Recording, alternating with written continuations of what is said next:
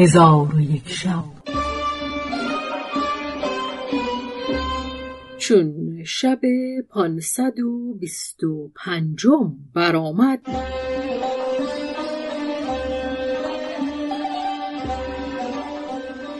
گفت ای ملک جوان افریتانی که حامل تخت بودند به سوی شهر تیغموس فرود آمدند. و در آن هنگام ملک تیغموس در محاصره سخت بود و از ملک کفید امان همی خواست. ولکن ملک کفید امانش نمی‌داد چون ملک تیغموس دانست که از ملک کفید خلاص نتواند شد و او را حیلتی نماند خواست که خود را بکشد و از آن اندوه خلاصی یابد. وزرا و عمرا و بزرگان دولت را وداع کرده از بهر وداع زنان به قصر شد و مردمان مملکت آوازه ها به نوحه و افغان بلند کردند و خرد و بزرگ و زن و مرد همی گریستند که افریتان به قصر فرود آمدند و جانشاه و سید شمسه با کنیزکان و مملوکان از تخت بیرون شدند و مردمان شهر را در محاصره سخت و اندوهی بزرگ دیدند. جانشاه با سید شمسه گفت ای حبیب من ای روشنی چشم من به حال پدرم نظاره کن که چگونه بر او تنگ گرفتهاند سیده چون آن حالت بدید حاملان تخت را فرمود که به لشکری که قلعه را محاصره کرده بودند حمله کنند و ایشان را هلاک سازند و فرمود که یک تن از ایشان را باقی نگذارند.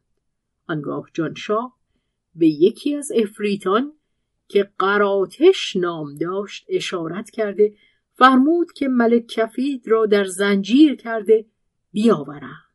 در حال افریتان روان شدند و به لشکرگاه ملک کفید برسیدند و در آنجا تا نیمه شب صبر کردند.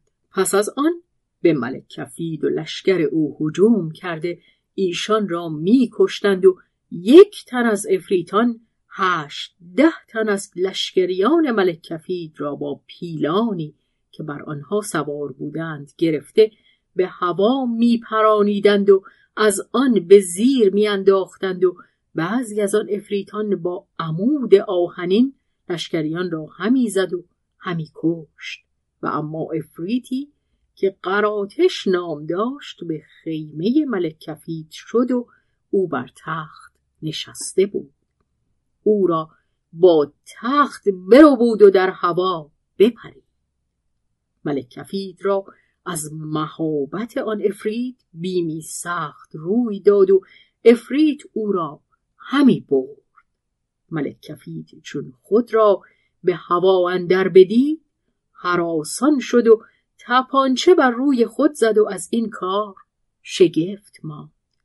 ملک کفید را کار بدینجا رسید.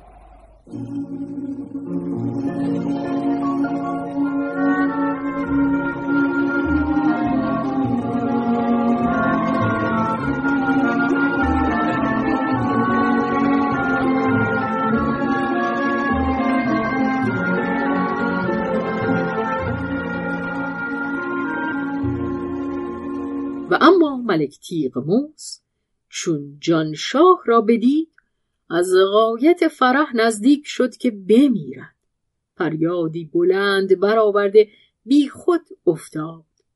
چون به خود آمد پسر را در آغوش کشید و سخت بگریست و نمی‌دانست که افریتان با ملک کفید در قتال هستند.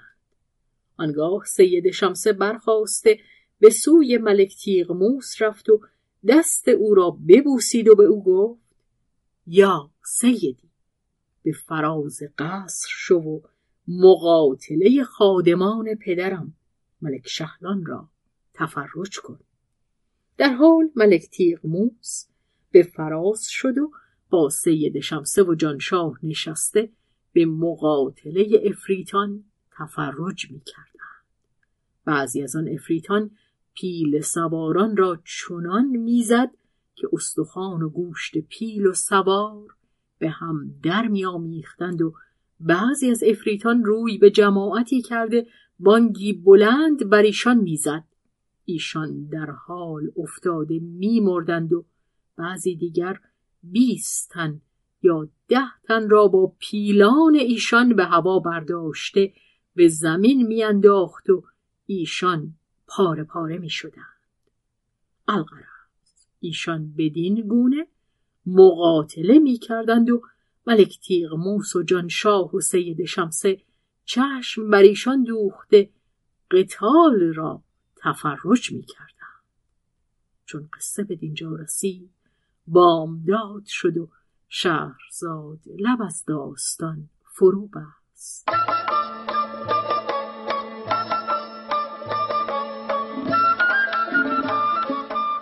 قصه گو شهرزاد فتوهی.